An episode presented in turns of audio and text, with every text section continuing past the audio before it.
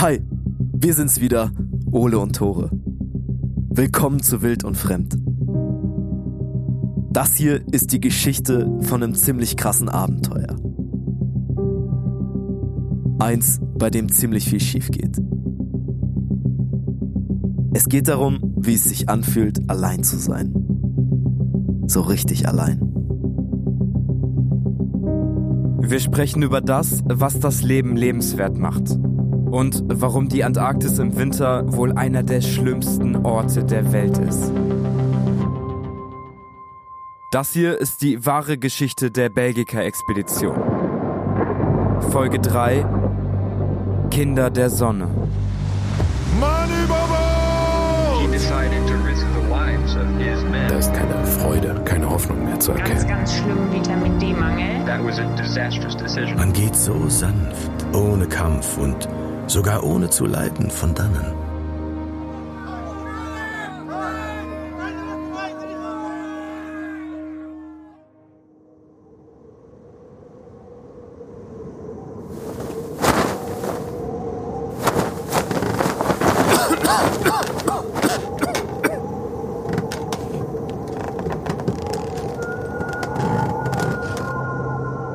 Die Nacht ist tiefschwarz. In der Ferne leuchtet nur ein flackerndes blaues Licht. 16 Männer haben sich an Deck ihres Schiffes versammelt. Eisiger Wind streift ihre zerzausten Haare und langen Bärte. Sie sind hier, mitten im dichten Packeis des Südpolarmeeres, gefangen in der Einsamkeit. Oft haben sie den Motor ihres Schiffes noch angeheizt, doch es rührt sich nichts mehr. Eine dicke Eiskruste hat sich um den Rumpf ihres Schiffes gelegt, so tonnenschwer, dass sie sich nicht mehr aus eigener Kraft lösen können. Vor ihnen liegen 70 Tage Dunkelheit. Die nächste Zivilisation, ein kleines Dorf an der Südspitze Südamerikas, ist mehrere hundert Kilometer entfernt. Sie sind auf sich allein gestellt, völlig isoliert von der Außenwelt. Bis ihr Kapitän, der Belgier Georges Lecointe, eines Tages im Zwielicht ein blau-grünes Licht auf dem Eis entdeckt. Ein Licht, was nicht von der Sonne oder den Sternen kommen kann. Ein Licht, was sich scheinbar in der Dunkelheit auf ihr eingefrorenes Schiff zubewegt. Ein Licht, was ganz danach aussieht, dass sie hier doch nicht allein auf dem Eis sind. Im Schatten der Nacht erkennen sie nur noch Umrisse von dem Mann, den sie auserwählt haben, die Fremden zu begrüßen. Roald Amundsen, der mutigste und kräftigste Offizier der Mannschaft, bewegt sich auf Schieren auf das merkwürdige Leuchten zu. Dann verschwindet er im Nebel der Nacht. Eine gefühlte Ewigkeit ist es fast totenstill. Die ganze Mannschaft hält den Atem an. Nur der Wind heult leise und singt ihnen ein trauriges Lied. Dann erspähen sie ein neues Licht am Horizont, das schnell größer wird. Es ruht in den Händen eines langsam auf Skiern schreitenden Mannes. Amundsen. Schnell ziehen sie den Norweger an Bord. Er ist allein und, wie es aussieht, unversehrt. Ein Stimmgewirr bricht aus. 16 Männer fragen ihn beinahe gleichzeitig, was er gesehen hat. Eilig kehren auch ihre Ängste zurück. Die Einsamkeit bringt Unsicherheit, aber wenn von diesem blau-grünen Licht eine Gefahr ausgeht, dann sind sie dieser völlig ausgeliefert. An Bord des manövrierunfähigen Schiffes sitzen sie eben einfach in der Falle. Amundsen fängt mit der wichtigsten Nachricht an. Er hat keine anderen Menschen entdeckt, auch keine Wesen, keine unbekannte Spezies, die ihre Heimat auf dem Packeis des Südpols hat. Dafür ist er an einem kleinen Eisberg vorbeigekommen, von dem das Licht auszugehen schien. Als Amundsen näher kam, hat er abertausend kleine Algen entdeckt, die auf dem gepressten Eis wuchern. Sie verströmen einen bläulich scheinenden Schimmer, eine Biolumineszenz, wie die Wissenschaftler schnell feststellen können. Das ist ein seltenes Phänomen, aber auch für die Crew des Schiffs ist es nicht unbekannt. Sie kennen das Schimmern von den lauen Sommernächten aus der Heimat, wenn die Glühwürmchen in den Feldern leuchten. Und kurz macht sich Erleichterung breit. Es droht zumindest keine unmittelbare Gefahr mehr. Aber dann setzt die Enttäuschung ein. Das blaue Licht war die erste Chance auf menschlichen Kontakt seit mehreren Monaten und jetzt stellte sich einfach als Trugbild der Natur heraus. Die Männer fallen so wieder in aussichtslose Einsamkeit zurück. Das Leuchten ist eben keine Rettung, sondern nur ein weiterer Beweis ihrer absoluten Isolation.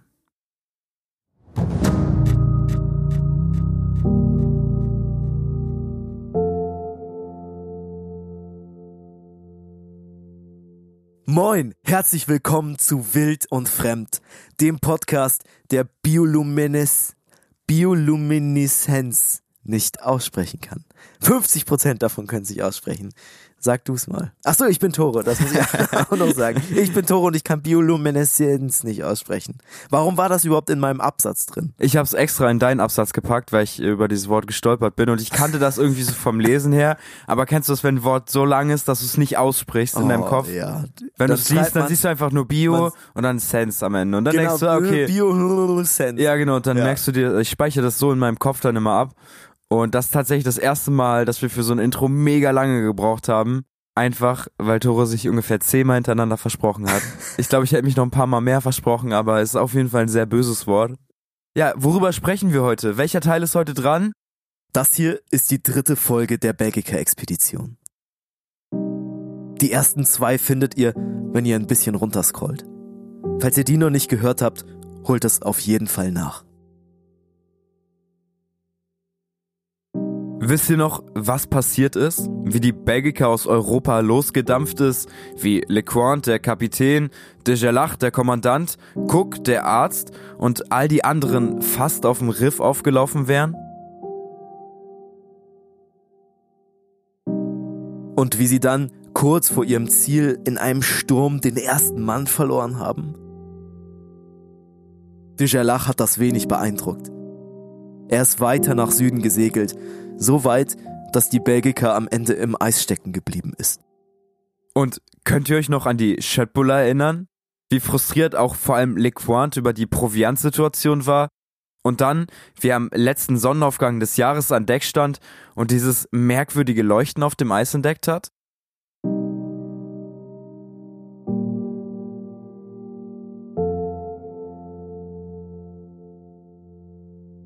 Am Morgen nach Amundsens Rückkehr lichtet sich endlich der tagelange Nebel. Ein besonderer Tag steht an. Heute zeigt sich die Sonne ein letztes Mal. Richtig aufgehen wird sie nicht mehr, aber ihre Spiegelung im Eis wird zumindest für ein paar Minuten zu sehen sein. Das hatte Lecointe so berechnet. Um 10 Uhr klettern Cook, Amundsen und de Gerlach von Bord. Vielleicht hoffen sie, das Glühen der Sonne auf dem Eis besser zu sehen, doch sie werden enttäuscht. Statt einem letzten Blick auf die orangefarbenen Lichtstrahlen sehen sie nur einen blass flimmernden Halbkreis, der jede Wärme verloren zu haben scheint. Minuten später ist er schon wieder verschwunden.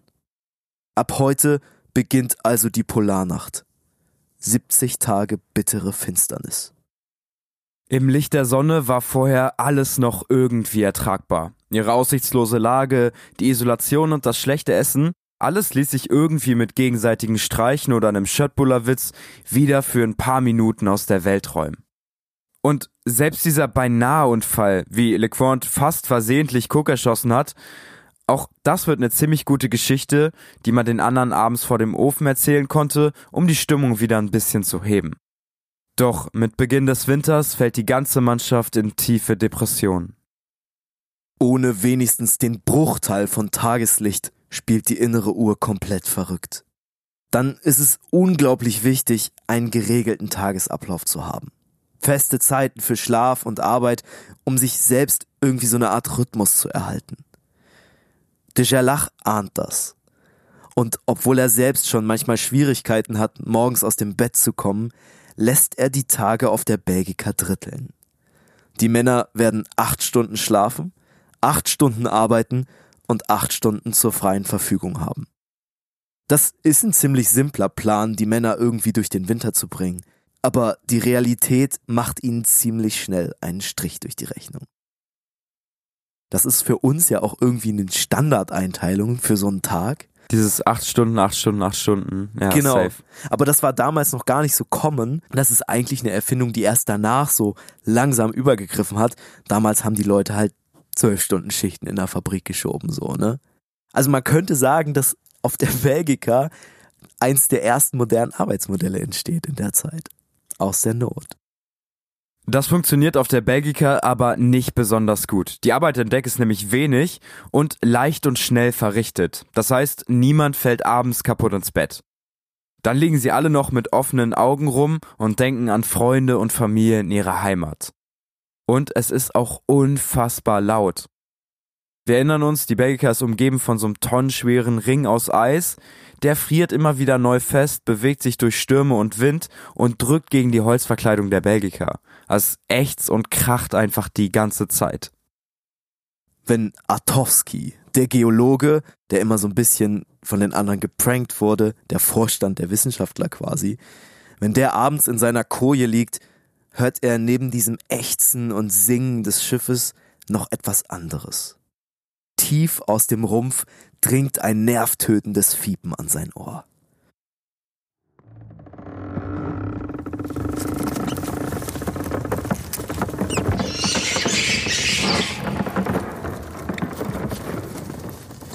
Ratten.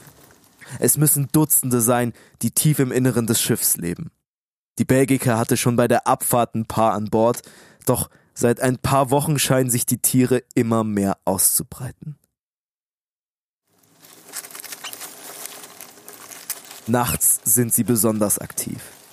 Das Fiepen und Rascheln ist so laut, dass einige kaum schlafen können. Eigentlich sollten sie keine großen Rattenprobleme haben, denn sie haben Schiffskater an Bord, der das Problem wenigstens so ein bisschen eindämmen kann. Die Crew sucht ihn auch und findet ihn dann eines Tages zusammengekauert in einer kleinen Bordnische. Nansen, so heißt er, so wie der arktische große Entdecker aus Norwegen, wirkt ziemlich seltsam. Früher ist er munter übers Deck gestreunert und hat sich streicheln lassen, jetzt faucht er die Männer nur noch an und verkriecht sich wieder. Auch bei ihm scheint der Polarwinter deutliche Spuren hinterlassen zu haben.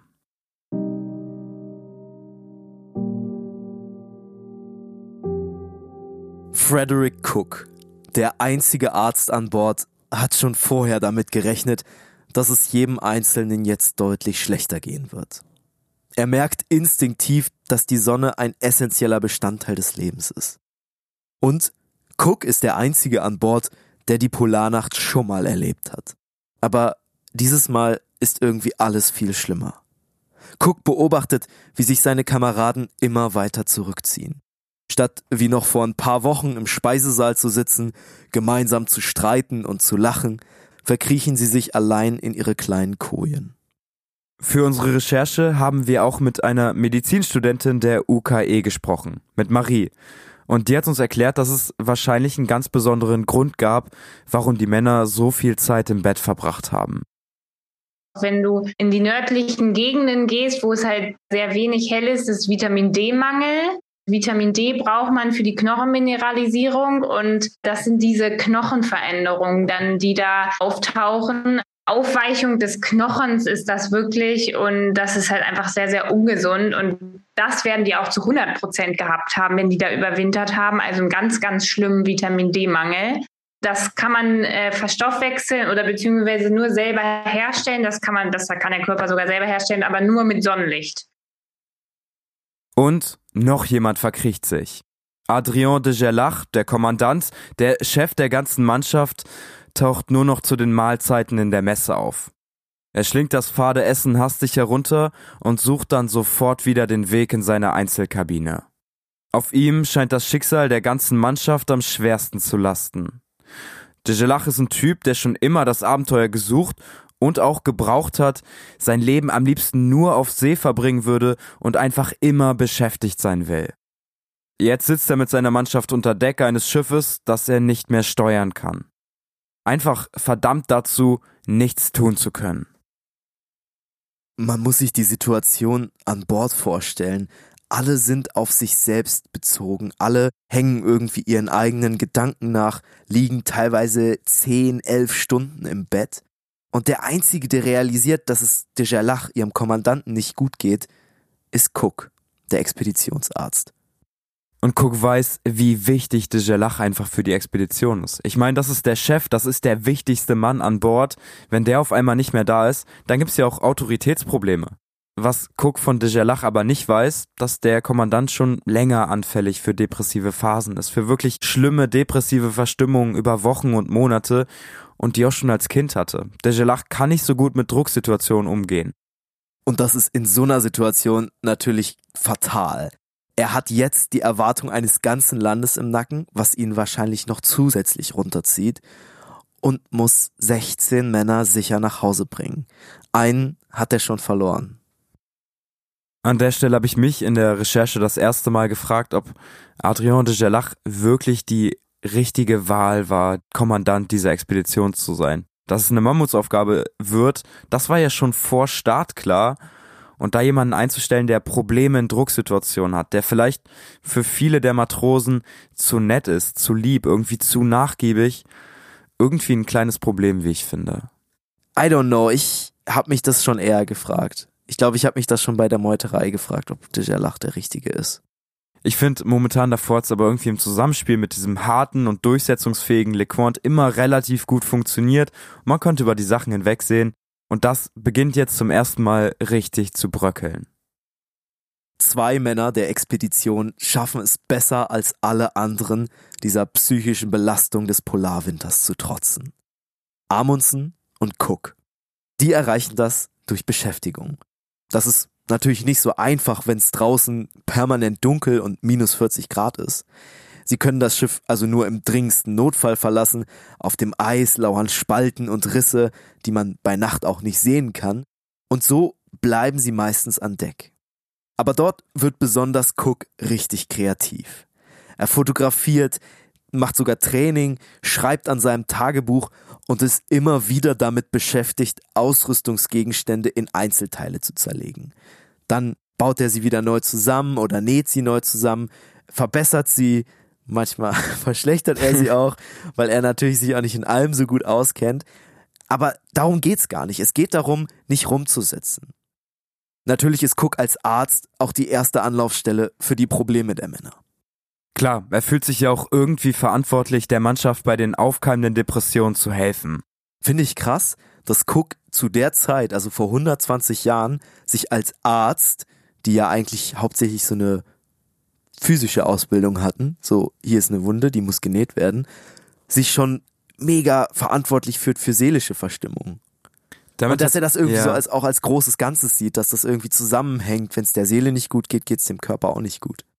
Cook hat da wirklich Pionierarbeit geleistet, können wir heute sagen, ja. Und so verbringt er viel Zeit damit, mit seinen Kameraden zu sprechen, ihre Leiden und Schmerzen zu notieren und diese dann abends bei Kerzenschein in seinem Notizbuch zu analysieren und zu deuten. Dieses kleine Buch ist schnell fast ganz vollgeschrieben. Der steigende Vitamin D-Mangel und die fehlende Bewegung macht allen zu schaffen. Die Muskeln der Männer schwinden und weichen langsam auf. Ihre Augen und Fußgelenke schwellen über Nacht immer wieder stark an. Und wieder stellt Cook fest, die fehlende Sonne ist schuld an ihren Problemen.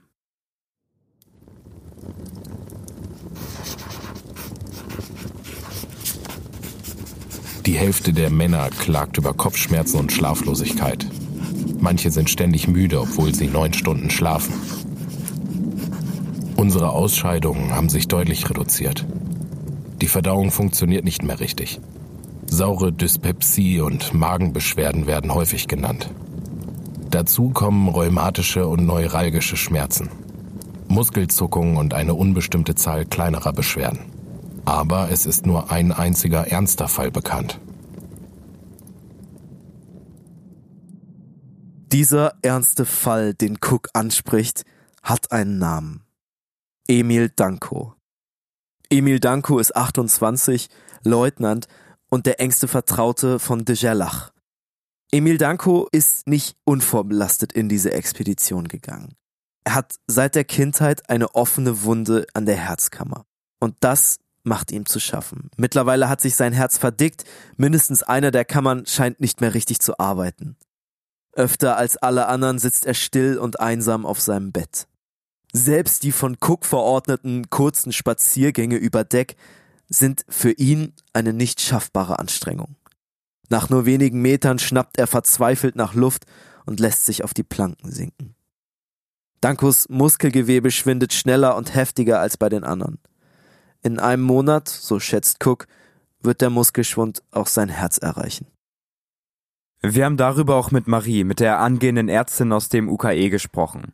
Und sie hat gesagt, diese Anämie, also die Verminderung von Hämoglobin im Blut, was ja auch alle betrifft, ist dadurch bei Danko viel kritischer ist es natürlich so, dass wenn du einen angeborenen Herzfehler hast und in so körperliche, extreme Situationen kommst, dann kann er nicht so gut kompensieren. Ne? Also wenn der Herz ja einfach nicht so gut arbeiten kann, dann wird er es schwieriger haben mit allem.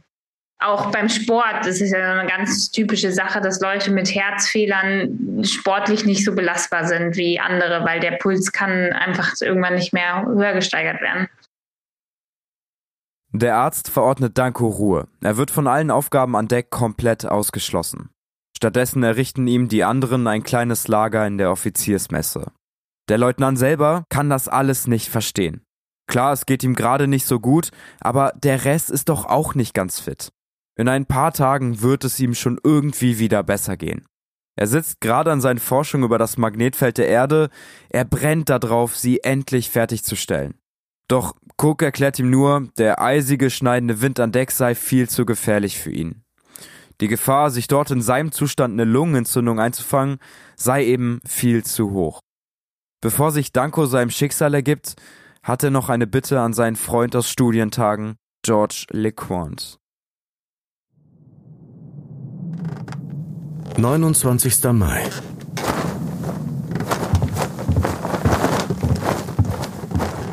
Danko lässt mich am Morgen zu sich rufen und bittet mich, seine Beobachtungen zu übernehmen.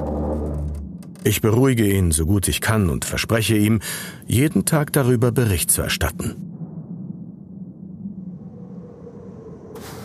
Am gleichen Tag kommt nachmittags Cook auf der Eisbank zu mir. Er zeigt mir eine so besorgte Miene, dass ich ihn in schlimmer Vorahnung ängstlich befrage. Er erzählt, dass die Krankheit bei Danko derartige Verheerungen anrichte, dass ihn nichts mehr retten könne.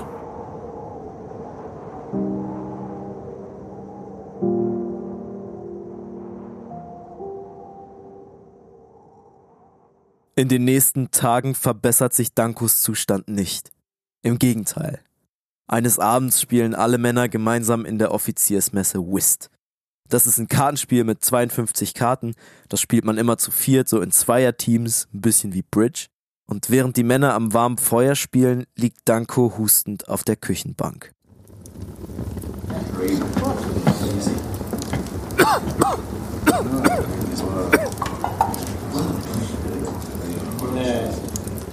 Auf den ersten Blick wirkt die Stimmung ausgelassen und locker. Doch irgendwie sind alle verkrampft. Alle versuchen um jeden Preis mit ihrer guten Laune auch Danko anzustecken. In den letzten Tagen hat er kaum noch gegessen, schon jetzt ist er bis auf die Knochen abgemagert. Er ist zu schwach mitzuspielen, und so liegt er daneben und lacht ab und zu heiser über die Witze seiner Kameraden. Immer wenn sich der allgemeine Lärm der Gruppe legt, hören sie ein schweres, pfeifendes Geräusch. Dankos Atem. Cook hat weder die Erfahrung noch die Möglichkeiten, seinen Patienten zu heilen. Er kann also nur von Tag zu Tag feststellen, wie sich dessen Zustand immer weiter verschlimmert. Sein Herz schlägt immer leiser und schwächer und sein Urin besteht zu einem Großteil aus Eiweiß. Dankos Niere hat ihre Arbeit also schon fast niedergelegt. Danko selber ist wohl der einzige an Bord, der den Ernst der Lage immer noch nicht erkannt hat. Spricht er mit dem Arzt, erklärt er oft, wie sehr er sich auf die Heimreise freue. Oder wie er im Krähennest sitzen würde und als erster das Festland erkennen würde. Das ist so fucking traurig. Ja, viel mehr kann man dazu nicht sagen. Und alle stehen ja um ihn rum, hören seinen pfeifenden Atem, sehen, wie abgemagert er ist, wie wenig er mittlerweile noch ist. Und dann sitzt er einfach da und sagt so, jo, ist gerade ein bisschen schwierig, aber ein paar Tagen bin ich wieder fit. Und alle wissen, dass es auf gar keinen Fall so sein wird. Cook stellt Kerzen in der Offiziersmesse auf. Er glaubt immer noch, dass das fehlende Licht der Auslöser allen Übels an Bord ist. Vielleicht kann so der kranke Danko seinen Zustand noch ein paar weitere Tage zumindest aufrechterhalten. Das muss ein ziemlich gruseliges Bild gewesen sein. Dieser große Raum der Messe mit ein paar Kerzen, einer kleinen Bank und dem flackernden, riesigen Schatten des immer schwächer werdenden Danko an den Wänden. LeQuant, der nachts oft nach ihm schaut, schreibt, es fühle sich an, als würde man jetzt schon Totenwache halten. In den frühen Stunden des 5. Junis wacht Danko mit unfassbaren Schmerzen auf. Cook spritzt ihm das erste Mal Morphium und erklärt der restlichen Mannschaft, dass heute der Tag gekommen sei. In den folgenden Stunden ist es totenstill. Man hätte eine Stecknadel an Deck fallen hören können. Die Matrosen schleichen auf Zehenspitzen über die Planken, die Wissenschaftler reden nur gedämpft und schweigen viel. Um sieben Uhr abends holt Cook de Gerlach, LeQuant, Amundsen, Artkowski und Rakowica zu sich in die Messe. Sie sollen sich jetzt von Danko verabschieden. Alle haben Schwierigkeiten, die richtigen Worte zu finden. Irgendwann setzt sich LeQuant neben Danko.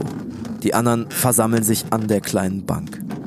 LeQuant erzählt von alten Zeiten, von ihrer gemeinsamen Zeit in der Uni, vielleicht auch davon, wie sie zusammen das erste Mal die Belgica besichtigt haben wie sie über die kleinen Räume und das merkwürdige Aussehen des Schiffs gescherzt haben, was jetzt ihr Zuhause ist. Danko schaut ihnen aus seinem blassen, eingefallenen Gesicht die ganze Zeit schweigend an. Als die Geschichten erzählt sind, sagt der Kranke, dass es ihm jetzt schon viel besser gehe. Er drückt schwach die Hand von LeQuant. Dann verkrampft sein Gesicht, seine Augen reißen auf, kurz zucken sie noch, dann starren sie ins Leere. Es ist Mitternacht. Ich habe eben die Totenwache übernommen. Eine armselige Kerze brennt in der eiskalten Totenkammer. Vollkommene Stille herrscht rings um mich. Und nichts vermag meine Gedanken von der Leiche abzulenken, die dort im Tuch liegt.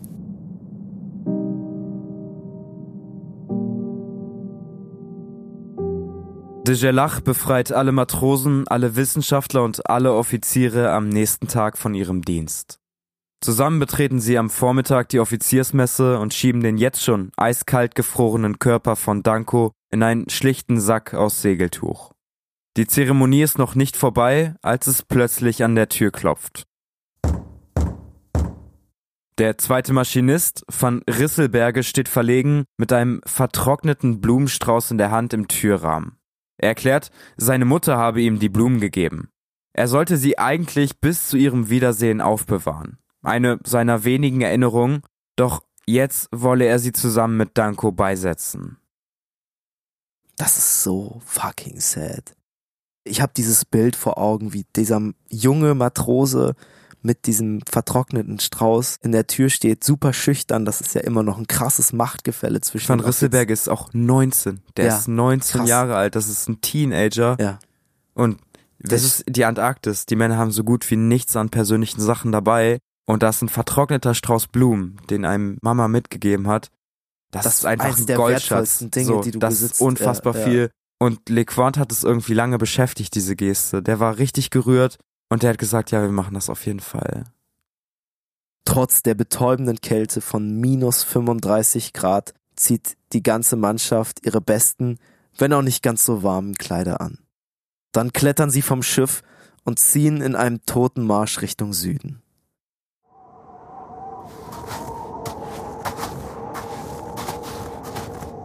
Mit dabei ein Schlitten mit einem schweren Sack. Darin Dankos Körper und ein vertrockneter Strauß Blumen. An einer flachen Stelle im Packeis machen sie Halt und sägen ein Loch. Eine Schicht nach der anderen wird abgetragen, bis sie das Wasser des Südpolarmeers erreichen. Die Eisschicht ist dünn. Melatz, einer der Belgier, steht besonders nah am Rand, um den anderen zu helfen. Doch plötzlich gibt das Eis unter ihm nach. Es splittert und Sekundenbruchteile später fällt er in das dunkle Wasser. Panik erfasst die anderen. In den ersten Sekunden kann sich niemand aus der Schockstarre lösen. Dann legt sich eine zuckende Hand auf den Rand des Loches. Schnell packt Dobrowolski, einer der Wissenschaftler, zu und zieht den zitternden Melerz wieder auf das Packeis. Dessen Kleidung ist nass und schwer, in den eisigen Windböen friert sie innerhalb von Minuten fest. Doch sie können ihn jetzt noch nicht zum Schiff bringen. Dejelach tritt nach vorne, schweigt eine ganze Zeit lang und nimmt dann leise Abschied vom toten Danko. Sie ziehen ihn aus dem Sack und legen ihn ins Wasser. Und was dann passiert, erschreckt alle. Wir müssen uns vorstellen, Danko ist festgefroren. Der ist in einer liegenden Position, festgefroren nach seinem Tod. Es war ja auch ordentlich kalt, die hatten das Fenster ja offen. Das heißt, der liegt da steif rum, man kann ihn so aufstellen und er würde einfach ganz gerade stehen bleiben. Er fällt in das Wasser. Sie haben ihm, glaube ich, auch Gewichte an die Füße gebunden, aber das reicht nicht. Genau, das war der Plan, dass er dann einfach ins Wasser gezogen wird und dann unter dem Eis einfach weiter weggespült wird.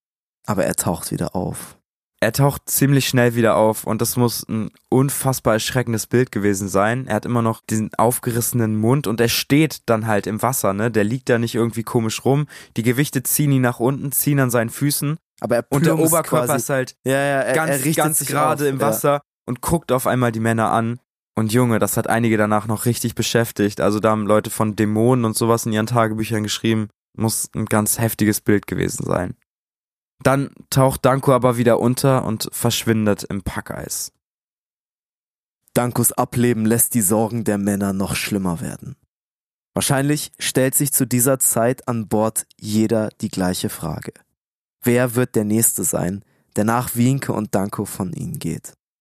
Dobrowolski, der Wissenschaftler, der am Begräbnistag Melats aus dem Wasser gezogen hat, schreibt in seinem Tagebuch einen Brief an Danko. Obwohl Danko den natürlich niemals lesen kann, schreibt Dobrowolski, dass Danko nicht der Letzte sein wird, der hier sterben wird. Und dass sie sich bald wiedersehen werden. Vielleicht sogar schon diesen Winter.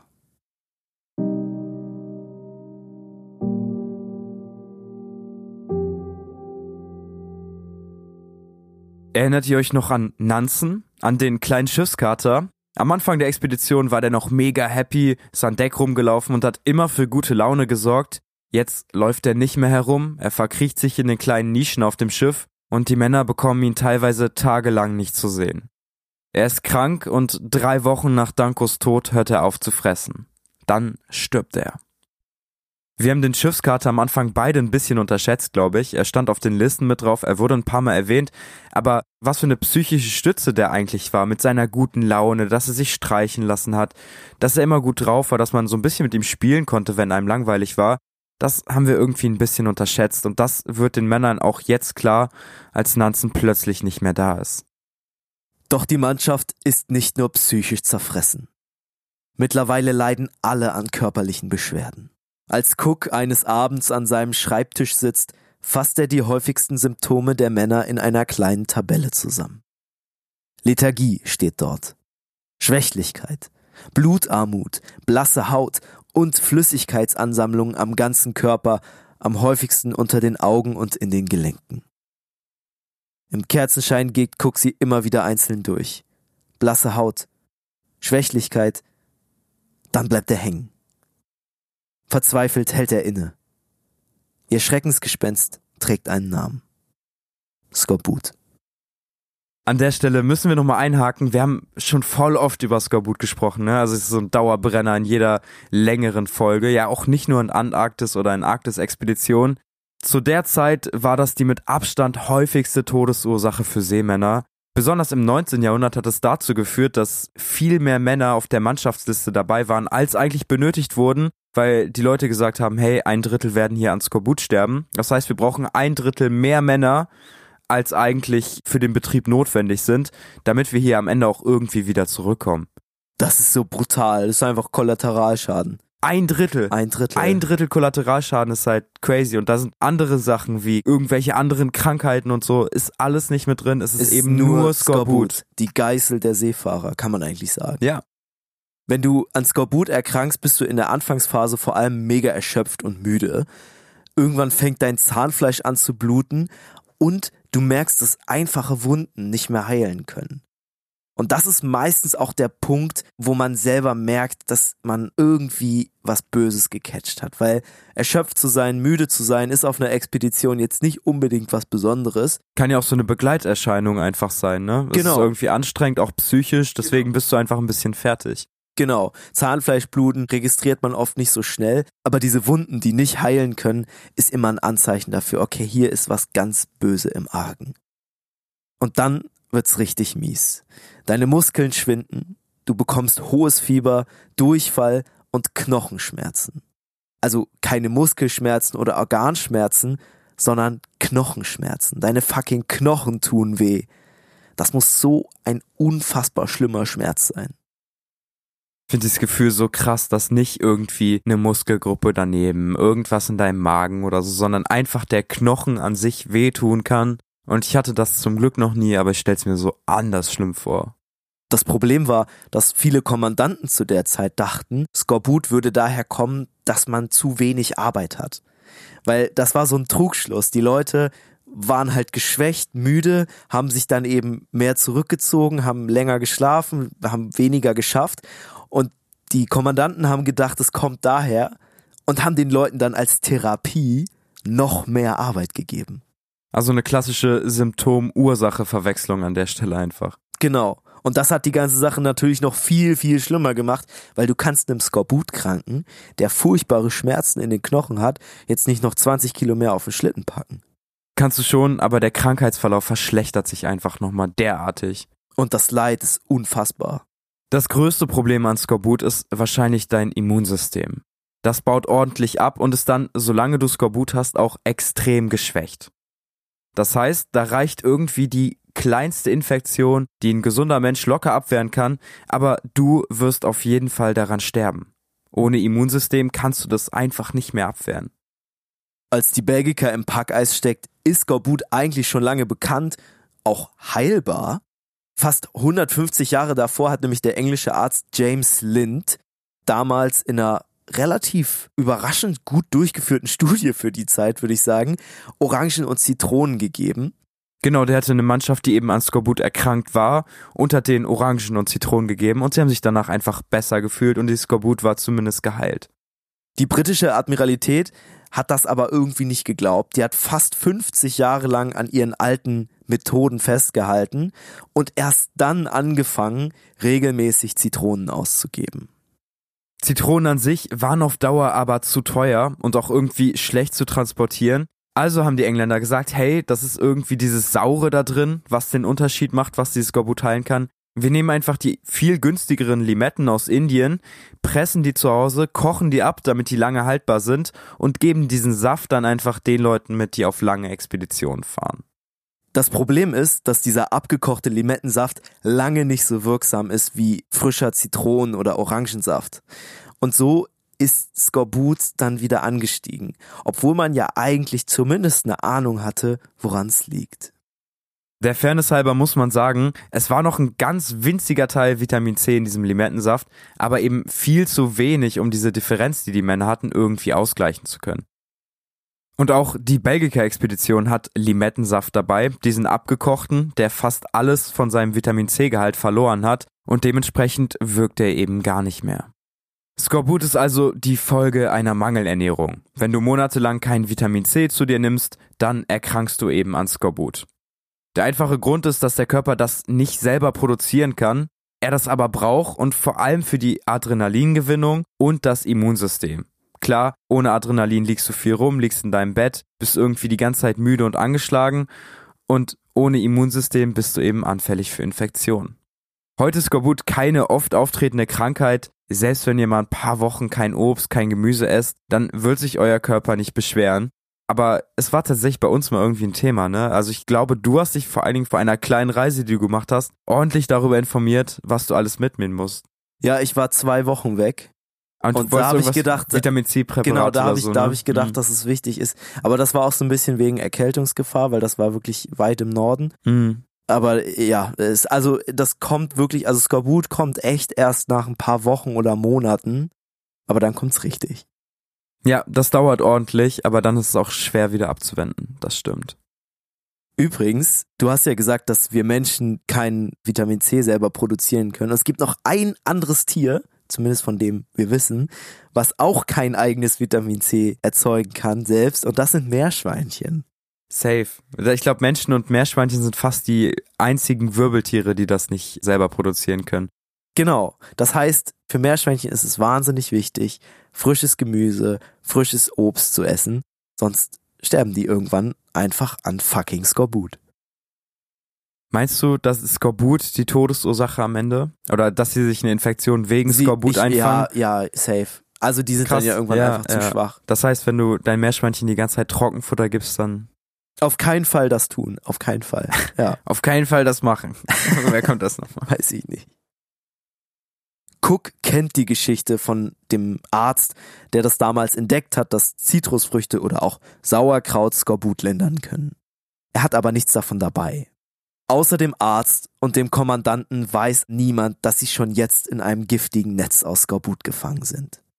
Cook und de Gerlach haben Stillschweigen vereinbart. Eine allgemeine Panik hätte hier, mitten auf dem Eis, schwerwiegende Folgen. So weiß selbst LeQuant nichts von den Gesprächen der beiden Männer, als er am 10. Juli mitten in der Nacht von seinem Wachdienst kommt.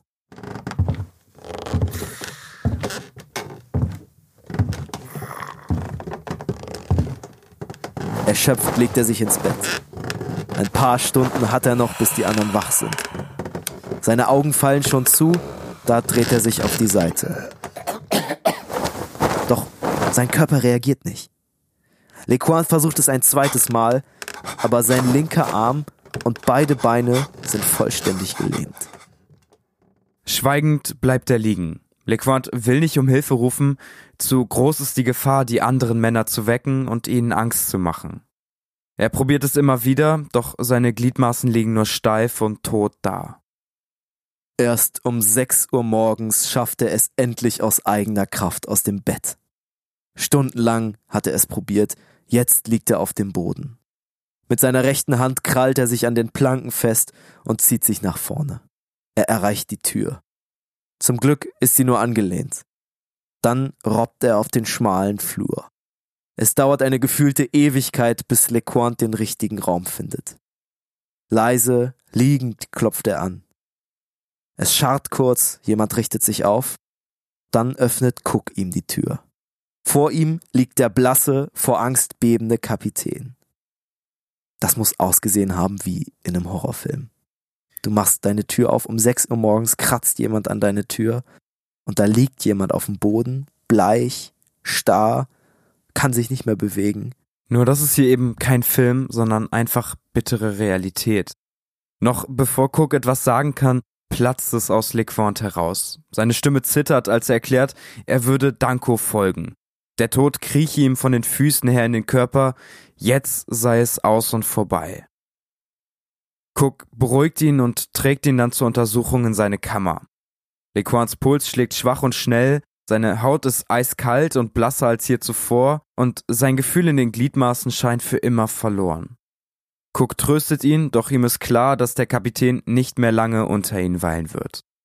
Die heimliche Diagnose, die er stellt, heißt Skorbut im Endstadium. Und auch LeQuant scheint sich mit seinem Schicksal bereits abgefunden zu haben. Ich fühle mich so schwach. Ich rufe Amundsen, erkläre ihm, wo meine auf die Expedition bezüglichen Papiere liegen, zeige ihm eine Schatulle mit Briefen an meine Angehörigen und gebe ihm meine letzten Aufträge. Er sieht mich traurig an, hört schweigend zu und zieht sich dann, seine Rührung verbergend, zurück. Beruhigt betrachte ich durch meine Luke das Stück düsteren Himmels und verfalle dann wieder in geistige Erstarrung. Ich denke noch, aber wie in einem Traum. Das Sterben scheint nichts Schreckliches zu sein. Man geht so sanft, ohne Kampf und sogar ohne zu leiden von dannen.